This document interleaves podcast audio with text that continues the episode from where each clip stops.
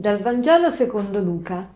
In quel tempo Gesù disse ai suoi discepoli: «È inevitabile che vengano scandali, ma guai a colui a causa del quale vengono. È meglio per lui che gli venga messa al collo una macina da mulino e sia gettato nel mare, piuttosto che scandalizzare uno di questi piccoli. State attenti a voi stessi. Se il tuo fratello commetterà una colpa, rimproveralo, ma se si pentirà, perdonagli. E se commetterà una colpa sette volte al giorno contro di te e sette volte ritornerà a te dicendo sono pentito, tu gli perdonerai». Gli apostoli dissero al Signore: «Accresci in noi la fede». Il Signore rispose: «Se aveste fede quanto un granello di senape, potreste dire a questo gelso: sradicati e vai a piantarti nel mare, ed esso vi obbedirebbe». Gesù oggi dà l'insegnamento ai suoi discepoli. E qual è questo insegnamento che dà? Dice che è inevitabile che vengano scandali. È inevitabile, cioè fino alla fine del mondo, nel, sulla terra ci saranno sempre scandali. E che cos'è uno scandalo?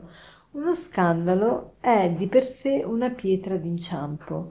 Scandalon in greco era una pietra eh, che appunto faceva inciampare le persone, e quindi mh, dal punto di vista morale, figurativamente, lo scandalo è tutto ciò che mi aiuta a cadere, tutto ciò che mi porta a fare degli errori.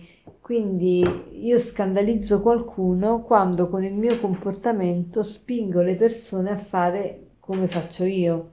Quindi eh, lo scandalo è il cattivo esempio, in sostanza. E, e Gesù ci mette in guardia, dice: state attenti a voi stessi, cioè non siate persone che fanno inciampare, che fanno, che danno cattivo esempio. E poi continua, dice: però si mette adesso dall'altra parte. Se il tuo fratello commetterà una colpa, rimproveralo. Cioè prima dice tu devi essere quello che non dà scandalo, però supponiamo che ti imbatti in un tuo fratello che dà scandalo e quindi che commette una colpa, rimproveralo, ma se si pentirà, perdonagli.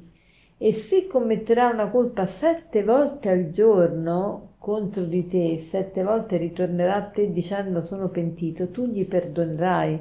Invece noi diciamo una volta, due volte, tre volte, basta, non se ne può più, non ti perdono più. Ecco, invece qui dice sette volte al giorno, che, che vuol dire, ricordiamolo, il numero sette è il numero della pienezza, il numero dell'infinito, quindi è...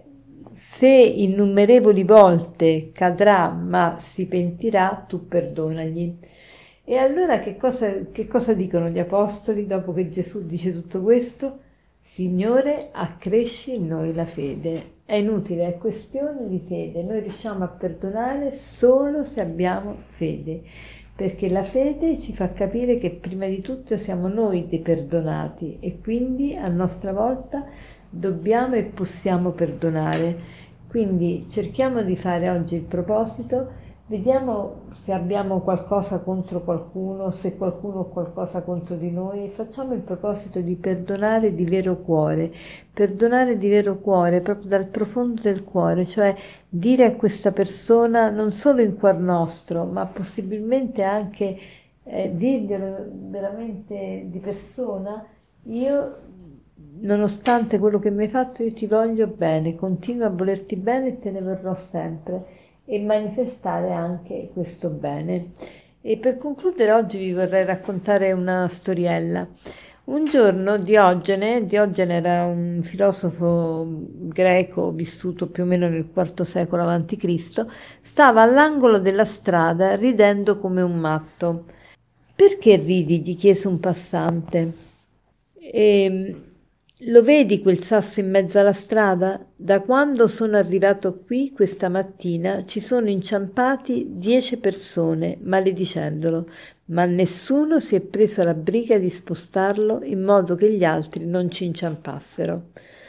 Un giorno Diogene stava all'angolo della strada ridendo come un matto. «Perché ridi?» gli chiese un passante. «Lo vedi quel sasso in mezzo alla strada? Da quando sono arrivato qui questa mattina ci sono inciampate dieci persone, maledicendolo, ma nessuno si è preso la briga di spostarlo, in modo che gli altri non ci inciampassero. Buona giornata!»